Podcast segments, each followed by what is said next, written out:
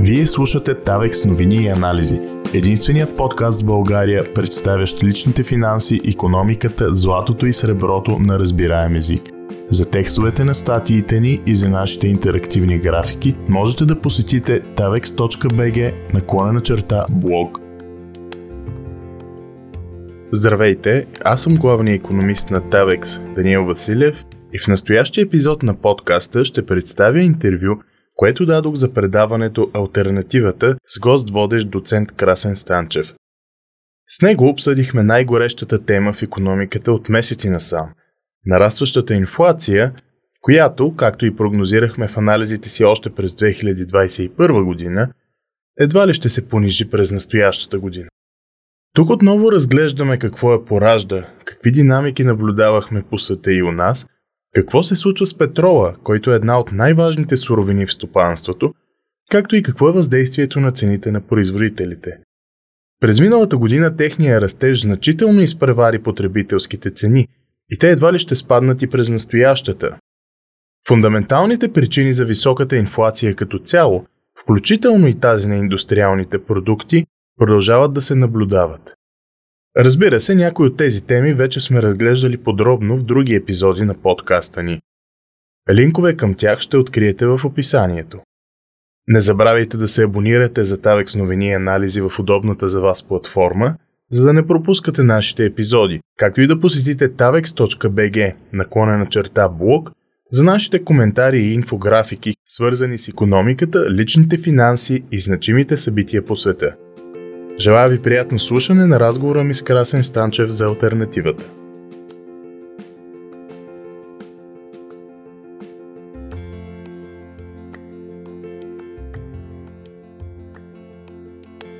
Добър вечер на Даниел Василев. Освен економист в Тавекс, той е преводач на една много интересна книга Пари, банкови кредити и стопански цикли на Хезус Корета Десото и на фолклорната економика на Пол Руби. Надявам се скоро време да видим тези книги в някакви по-добри издания за четящата публика. Но нека да започнем с това. Какво е инфлацията и има ли нещо различно в инфлацията, което наблюдаваме сега с предишни периоди? Да речеме, в България имаше и хиперинфлация не толкова отдавна, средата на 90-те години, 96-97 и България беше на първо място в света по инфлация както сега е Никарагуа. А, извинявайте, Венецуела. А, но какво е различното на тази инфлация в сравнение с преди?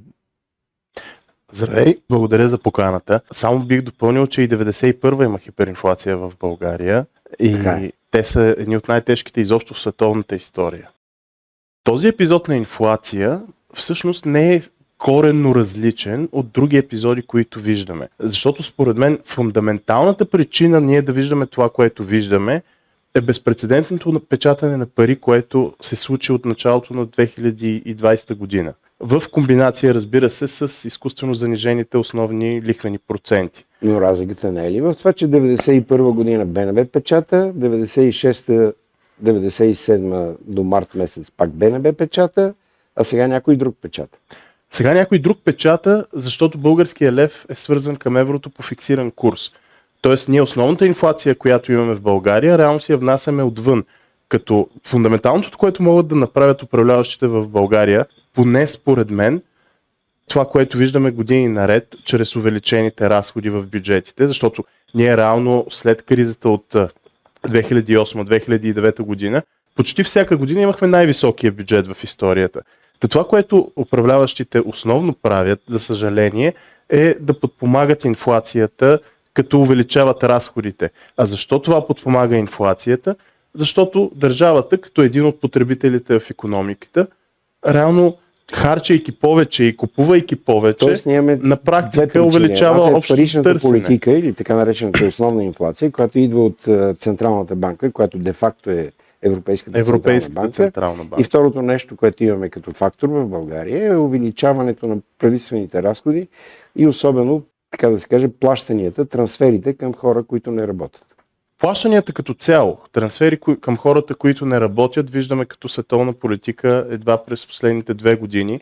И с това те превръщат кризата, корона кризата в много интересна в економическата история, защото по принцип, когато имаме рецесия, виждаме, че доходите на хората падат и безработицата се увеличава. В момента имахме хора, които не работят, т.е. те са реално неработещи, но техните доходи, особено в Западна Европа, САЩ и като цяло развитите економики. Е, и в България. И, и в България. Но, но... В смисъл, спада, нали, поне а... се занимахме скоро с това. Средният ръст на, примерно, заплатите, поради много причини, те са до някъде естествени, липса на работна сила и така нататък, но средният ръст на заплатите за, за 20 ти на година е около 10-11%. Миналата година това се запази малко под 10%. Така че при пак много неработещи. Да. Та, виждаме хора, които са извън реалната економика, криза, която номинално приключи, но а, въпреки това и увеличаване на доходите на населението, което е, както казах, много интересна рецесия в, в исторически план. И по всичко, което виждаме, някои помощи поне ще се запазят. Добре, какви са причините? За кое? За това последното. Освен печатането на пари, а, имаме а, увеличение на цените на... Как, как примерно цените на производител, сега ще покажем една картинка, как примерно цените на производител в Европа се влияят от печатането на пари от Европейската централна банка? Печатането на пари увеличава общо количество пари в обращение по много канали. В случая видяхме и раздаване на пари почти директно на хората, които след това се втурнаха да купуват стоки и услуги. Но това не е единствения начин, по който увеличаването на пари влияе повече стоки, повече пари при по-малко стоки, защото пък виждаме проблеми с доставките, драстично увеличаване на енергийните не, цени. А, а, ако погледнем графиката, не се ли получава, че имаме спиране на економиката поради пандемия, затваряне, Спиране на реалната економика, на, реалната обаче, економика, на производството. Физическият, човешкият елемент в економика. Тоест, примерно, Google придвижване, ако се погледне, имаме 5-70% спад на придвижванията април месец 2020 година. Тоест хората престават да ходят на работа, престават да ходят по магазини и така нататък. Тоест имаме по някакъв начин, и това се вижда, имаме спад на цените и след това економиката като тръгва, т.е. като се отпуска отново забраната за, за, за, за използване на човешкия фактор, т.е. на физическия елемент в економиката, цените естествено тръгват нагоре, защото всички започват да купуват. Те хората купуваха и в пандемията. Може би не чак толкова първите месеци, но не, всъщност... За цените на производител. Ние показваме в момента цените на производител. Uh-huh. А питам за цените на производител, защото нормалната логика е, че ако вземем ценовата инфлация, че цените на производител след време се пренасят върху цените Точно на крайния, на, на крайния потребител. Да. Тоест, така наречената потребителска инфлация. Да. А, ако видим примерно но да се върнем как Централната да. банка влияе на това. Значи от една страна имаме спиране на физически елемент. Централната банка как, как влияе, примерно, на цените на производител и на останалите цени от там. Централната банка, увеличавайки общото количество пари в обращението, води до нарастване на търсенето, когато реалното производство е спряло и реалните доставки са затруднени. Ние ако видим сега производителите на автомобили, които пострадаха по няколко линии, най-основната от която е производство на чипове. Ако човек иска сега да си поръча, а, примерно, по-луксозен джип, ще трябва да чака вече не месец, месец-два, а години.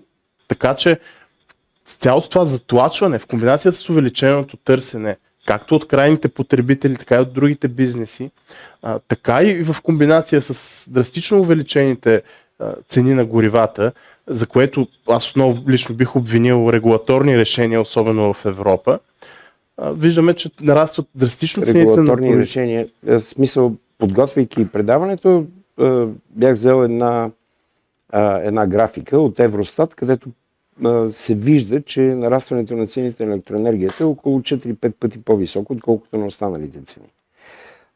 но така или иначе, кои регулаторни решения на Европейския съюз водят до увеличаване на целите на енергията изобщо. Тук говорим основно за източването на, на пари от изкопаемите горива. И едва тази година видяхме, че Европейския съюз е готов да Извинявай, признае. Мисля, че никой няма разбере. Какво е източване на пари от изкопаемите? Източване на пари означава спада на инвестициите да. в да. развойна дейност, свързана с а, изкопаеми горива, петрол, момента, да. въглища. Да, да, да. Реално всичко това, което захранва економиката ни. Защото ние можем много да си мечтаем за електромобили, електрически камиони, само че те са много далеч от реалността. Основното средство да се придвижват стоки от точка А до точка Б е дизела. Всъщност. Да, Дизеловите камиони, от тирове. До, от Шанхай и... до, до Европа, през Суетския канал не може да мине плътноходка. Нали? Да. Когато имаме спад на инвестициите в тая индустрия. А, между другото, гледайки данните на ОПЕК, само през последните, мисля, че една-две години те спарат а, около 2-3 пъти. Така че има много сериозен удар. В общи линии това означава, че тя не може да навакса на търсенето. Затова говоря за обезкървяване, което се случва и регулаторно. Да се върнем към централните банки. Да. А, ще покажем една картинка какво е състоянието в, в България. Това е по данни на БНБ. Какво виждаме на тая графика? Имаме увеличаване на паричното предлагане, което е ролята на централните банки, но ние нямаме точно централна нямаме, банка. Да. Ние имаме сянка на, на Европейската централна банка. Какво виждаме на тая графика? Виждаме, че колкото повече растат парите в економиката, толкова повече растат и цените. В краткосрочен план и в дългосрочен. В краткосрочен не чак толкова, защото има времеви лак. Връщайки се към 2020 година, Европейската централна банка не започна да печата, тя продължи да печата, но с много по-високи темпове. Ние не видяхме веднага покачване на цените. Ние го видяхме с година закъснение. Затова изпитваме и в България, и в Европа изключително висока инфлация. Също най-високата в историята в еврозоната. Българската народна банка Жуто, не може щатите, да... Пак готвейки предаването, за щатите историята е същата. За последните 39 години е най-високата инфлация. Да, даже за последните 40 през януари 7,5%. Вече, да, вече станаха, да. Те постоянно също подобряват рекорди.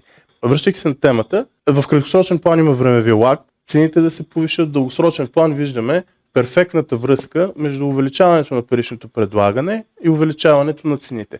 Ако погледнем графиките за всички други региони, в които може Централната банка да провежда реална парична политика, т.е. да печата, ще видим, че корелацията е абсолютно същата. Колкото повече растат парите в обращение, толкова повече растат и цените.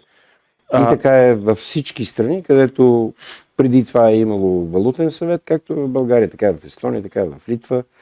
А, там инфлацията дори е малко по-висока в момента. Не знам защо. В смисъл, едно е, а, между другото Европейската централна банка декември месец а, беше, се оказа, че е сбъркала изчисленията на инфлацията. А, беше, предвиждането беше 4,5, сега е 5,1 в последните данни. Нали, годишната инфлация. Но в Естония е 12%. А, в Литва е 8,5, доколкото си спомням. Естония е все пак една страна, която по някакъв начин прилича на България. Защо е толкова... Откъде идва разликата между Естония и България? Естония е доста по-малка от България, но по-развита. Разликата конкретно а, при инфлацията значи, няма... те са в еврозоната. А, но това, което искам да кажа е, че насякъде е така. В страни като България, сега ще покажем и Румъния, инфлацията е по-висока, отколкото в, в Европейския съюз средно или пък средно в еврозоната. Очевидно, в тези страни ние може да очакваме някакво съотношение, а, примерно два пъти по-висока инфлация, отколкото да речем в, в еврозоната или общо за Европейския съюз. Това нормално допускане ли е? Съдейки това, което се случва последната година, особено края на миналата година, а, след като економиките тръгнаха нагоре, в страни като подобни на България, така да кажем. Това е нормално допускане, да. Добре, сега ще покажем Румъния, което горе-долу потвърждава. А, Румъния е малко повече от България също. А, пак не знам, не знам защо трябва да се види Румъния. Въпросът ми е следния сега. До кога това ще продължи? Инфлацията ли? Да. Според мен ние първо виждаме високата инфлация. Миналата година беше по-скоро подготвителна година. Защото централните банки всъщност продължават да печатат и да потискат лихвата.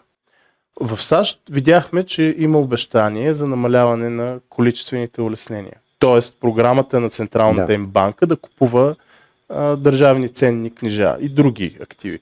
В Европа От, Реално- сряда, от сряда има съобщение на Европейската централна банка, че лихвените проценти 2003 година ще бъдат дигнати до 3%. Или до 2,5%, съжалявам, до 2,4%. Силно се съмнявам това да се случи, защото Защо? Ние стоим върху много по-голям дългов проблем, отколкото през 2008 година. Економиките са значително по-задлъжнели. Ако Европейската централна банка спре да, да ги поддържа, като на практика купува облигациите на страните в еврозоната и ако вдигне лихвения процент, според цялата Европа ще имплодира. Защото ще имаме много по-големи економики от Гърция, които ще изпаднат в дългов проблем. На първо време Италия. Например Италия. Но страните от групата PX като цяло не са много по-стабилни днес, отколкото бяха през 2008 година. Може би с малкото изключение на Ирландия. А, за да бъде ясно, какво означава печатане на пари? Смисъл за нашите зрители. Това не е да седнеш нали, точно на печатницата. Има си други, така да се каже, по-нежни механизми. Единият го спомена, това са лихвените проценти. А, Другия е изкупуването на различни активи. Например, правителствени облигации. Както казах, Европейската централна банка купува облигациите на страните от еврозоната. Тя купува всъщност и корпоративни облигации, по други механизми. и това е приблизително един- на 2 трилиона. Да, 1,8. трилиона. 2 трилиона е само едната програма, Само едната мисля. програма. Ето, Общата Но- програма но- е 6. Да, но те си имат и други инструменти. Точно така. И, и, и това а, изкупуване, а, според теб, ще продължи а, за дълго време, тъй като не могат да, лих, да дигнат лихвените проценти поради две причини. Едното е, че банките в Италия и цялата економика ще изгърми, защото имат 17% необслужени а, кредити. И второто е, че тогава самата Европейска банка ще трябва да напечата повече пари, за да купи съответните дългове. Нали така? Да, защото всъщност, ако се вдигнат лихвите, ще стане все по-трудно за правителствата да обслужват дълга си, защото ще стане по-скъпо. Реално те са на дефицит. Всъщност дори и страните от еврозоната масово не спазват Маастрихтското изискване за 3% годишен дефицит. И, и То- няма То инструменти. линии ще бъде премахнато. Ами, вероятно да, защото то, вече е е просто премахнато. на хартия. То де-факто е премахнато. А, когато, когато това се случи, реално много економики ще станат Да, да, но остава, неплатежоспособни. но остава ограничението за 3% на инфлация. Нали така? която вече е много над 3%. Която първо е над, много над а, 3%, общо за еврозоната и за отделните страни. И за отделните страни, да. а, това дали ще отпадне. Тоест, ако това продължи да бъде критерий за стабилност, така наречения пак за стабилност да. на еврото, то тогава Централната банка, ЕЦБ, трябва да вдигне лихвените проценти колко се може по-скоро, за да овладее инфлацията. Нали така? Да, но тогава ще срине економиките. Както вече говорихме. Тоест, за това, защото имаме такъв проблем, който не изглежда решим в даден момент, а, ръста на цените, съответно нали, инфлацията ще бъде относително дълъг феномен. Не. Защото Европейската централна банка, според мен, не може да остави економиката да имплодира. Тя ще прави каквото може да купува облигации и да налива все повече пари в нея. Това е рецепта за крах. Това е финансово самоубийство, разбира се. Това сме виждали изключително много пъти в историята. Какво може да се направи? Може ли Европейската банка да, да се превърне в... Има подобен замисъл, ако се вземе договор за функциониране на Европейския съюз, специално член 125 и 130, където се описва какво трябва да прави Централната банка, но Европейската Централна банка да се превърне в валутен съвет. Да, да копира България, така да кажем. И да я свържи с коя валута. А, може да се свържи с злато, с метали, с... Не мисля, че ще. е, Разбира се, всяка валута, свързана с златото, е много по-стабилна, отколкото валута, свързана с друга фиатна валута или абсолютно плаваща такава валута.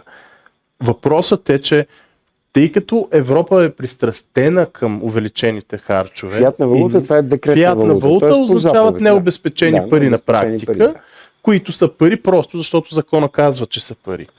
Но, а, връщайки се към Европа, Не виждам такъв сценарий, защото златото винаги е връзвало ръцете на политиците да харчат повече. В Европа всички страни в еврозоната виждаме, че искат да харчат колкото се може повече. Затова няма, според мен, никаква политическа воля еврото или ако еврозоната под някаква форма се разпадне, а, отделните валути да бъдат вързани към златото. Не може да го вържаме към биткоин. биткоин е изключително волатилен.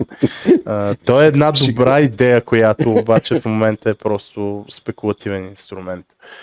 А, със Не, същия успех можем да я вържем и към грудките на лалетата. Не, всичките активи на, на Европейската централна банка а, по технологията на блоковите вериги се оказват онази парична маса, която трябва да се поддържа и съответно нали, на тази основа се издава, така да се каже, електронно евро или нещо подобно и никой няма право да сменя а, курса, да го променя, той остава фиксиран нали, за определен период от време и всъщност резервите на Европейската централна банка се оказват а, нещо като златен стандарт, защото той не е златен стандарт, но не можеш да го манипулираш.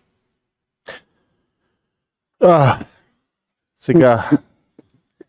Първо, резервите на Европейската централна банка в много голяма стойност, според мен, са резерви категория Буклук. Защото тя притежава облигациите на правителства, които, ако тя не поддържаше лихвите ниски, както казах, вероятно ще да са неплатежоспособни или със сигурност ще да са трудно добре, те са платежоспособни. буклук. А Българската централна банка, активите буклук ли са? БНБ е по-стабилна, Много между другото от е, Следователно България какво трябва да направи? Да си направи Реалното, реалното решение да си е, направи според мен, лев на основата на резервите и, и съответно златния резерв. реалното решение, най-доброто решение от економическата теория и практика е да свържем лева с златото. Добре. Или лева с среброто. Това е БНБ. БНБ, Европейската централна банка и така нататък. Какво да правят това- отделните хора? Това, това би било БНБ. Да, А ЕЦБ се съмнявам да, да направи такова нещо. да, да, но викам да ги оставим тяхна Добре. страна и какво може да се направи в тази ситуация. В тази ситуация Сигурно покажа златото сега. първото нещо, което трябва да се направи от всеки човек е да помисли за альтернативи да си спести парите, които губят стойност изключително бързо. Разбира се, аз бих препоръчал хората да помислят за злато и сребро, особено в дългосрочен план, защото те са се доказали като най-солидната котва на покупателната способност. Платината не е толкова ликвидна. В Алуминий. алуминия, един, мой, по- алуминия един мой познат. а, много добър вариант също. И, и а, всъщност има такъв инвестиционен инструмент. Ние за, за този познат ще говорим след малко с Краси. а, И, има различни инвестиционни инструменти, включително и самата, самия алуминий. Въпросът е, че в България в момента той е, според мен, недостъпен като актив, особено като физически актив. Говоря за Да, обикновен да. човек, който иска да си купи актив, в който да спестява. Какво мога да направи? Той е човек, който не, не може да си купи а, алуминиев токен, да речем. Той е човек, който не може да си купи, най-лесно достъпната му ин- инвестиция е злато и сребро. Освен това. Със сигурност не облигации, бих казал аз, защото тяхната реална доходност е отрицателна. Тоест, повечето облигации, особено в Европа, човек би изгубил. Ако има жилищен заем, не може ли го смени поради по-низките лихви в момента и съответно да, да поиска от своя кредитор, да речем, да му смени лихвения процент. Аз мисля, че доста от хората, които имат ипотеки, вече са направили нещо такова. Друго какво могат да направят? Биха могли да видят някои стабилни европейски компании. Последно, тези данъци, които влияят върху цените, да речем акцизи, данък добавена стойност и така нататък, виждаш ли някаква динамика там? След като правителството трупа разходи, ще увеличава ли тези данъци? Силно се надявам да не ги увеличава. Но в един момент, може би ще има някакво увеличение. Не знам кога. А, На всички данъци или тези, които са върху потребление? всички данъци са върху потреблението. Така е, така, така. А, Вярно. Ще видим според мен динамика сигурност върху корпоративния данък в може би не твърде далечното бъдеще. Защото България подкрепи предложението за 15% минимален корпоративен данък, което обхваща почти всички страни по света, за съжаление. Оттам нататък виждаме и регулаторни акцизи от Европейския съюз. Така е. Акцизите върху Цигарите цигари. също се да. вдигат. Алкохол, цигари, да. А, вероятно не горива. Без това 50% от стоиността да. на всеки литър, който плащаме, са данъци под една или друга форма. Между другото, януари месец по радио, ако не се лъжа, държавното радио, казва, че бензина няма да стигне 3 лева. Вчера заради 3 лева литър. Разбира се, много хубав бензин. Много благодаря. аз благодаря. много благодаря на Дани Василев. Текстът на статията, както и интерактивните инфографики към нея са достъпни на davex.bg наклонена черта блог.